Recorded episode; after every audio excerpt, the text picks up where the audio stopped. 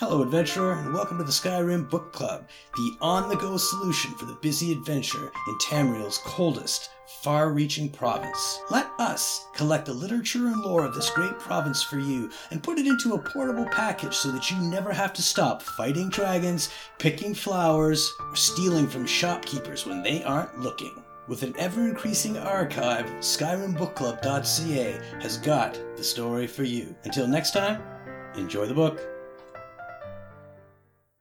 Songs of the Return, Volume 7 The Tale of the Jorrvaskr, part of the traditional legend of Ysgramor and his 500 companions. When at last the rightful claim of Saarthal had been retaken, driving the murderous elves back to their lofty cities, did great Ysgramor turn and let loose the fearsome war cry that echoed across all the oceans. The 500, who yet stood joined in the ovation for the victory and the lament for their fallen peers. It was said to be heard on the distant and chilling green shores of Atmora, and the ancestors knew their time had come to cross the seas. As the reverberations echoed and drowned to silence, all looked to Ysgramor, who bore the blessed Wuthrad for his next commandment. With his lungs that bellowed forth the fury of humanity, he bade them to continue their march, that the devious Mer might know the terror they had brought on themselves with their trickery.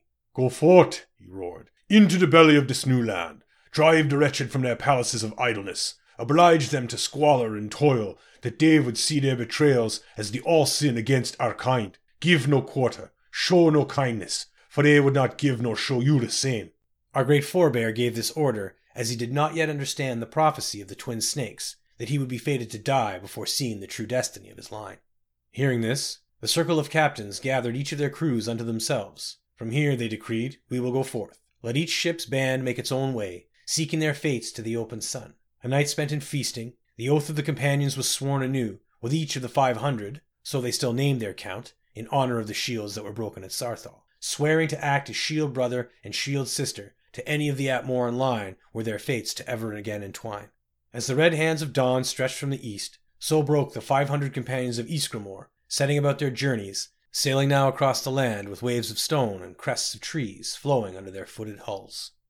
The first to break from the grounded fleet was the crew of the Jorrvaskr, who had been formed of Ysgramor's closest friends. Their captain was known as Jeek of the River, so called by the Harbinger himself from their youths past in glory. When assembling their glistening hull, he sought out the labors of Menro and Manwe, who now bore the native timbers across this new land of Tamriel. Among their fiercest were Tisnaw, who was twice named, and Tur, his twin and shield brother, whose girth was never spoken of to his face. There were others too in their band Maxim the Walker, Brunel, who fought with his offhand, and Eust the Smiler. These and others were sworn to Jeek, and they pushed forth into the shadows where yet the sun had not reached. Southwards they went, by beast and by foot. Elves they found, though none remained to tell what those battles entailed. The numbers of the Jorrvaskr never faltered, so shrewd were they in battle, with minds as sharp as their blades.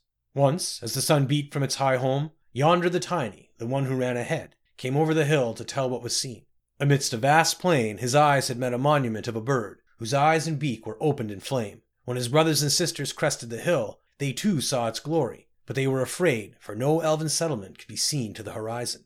But this is not seemly, said Clue, who went by Loate when hiding his face. Is not this wide land fit for harvest? Why have not the elves, vile to their core, seen to exploit and tame it? They asked of their elven captives, for they had many, what they found unfit about these plains. Yet even the captives who still bore their tongues could say nothing of the valley. They looked with fear at the winged colossus, and from their babblings did the warriors of Jorrvaskr learn that it was older than even the elves themselves. Of those who wrought it solid from its mother stone, nothing could be said, but it was known to drive a magic almost as old as Nirn itself, some remnant of the gods' efforts to render a paradise in Mundus before the shattering of Lorkhan. This first of many, this crew of the Jorrvaskr, heathens and ancestors to us all, feared no stories or gods. Indeed, if there was something the elves feared, they would have it for their own. Thus began the labors, once more, of Menro and Manwe, whose eager hands again laid to the Atmoran wood which had borne them all across the sea, and what was their ship became their shelter, as this valley became their purview unto the end of all their days.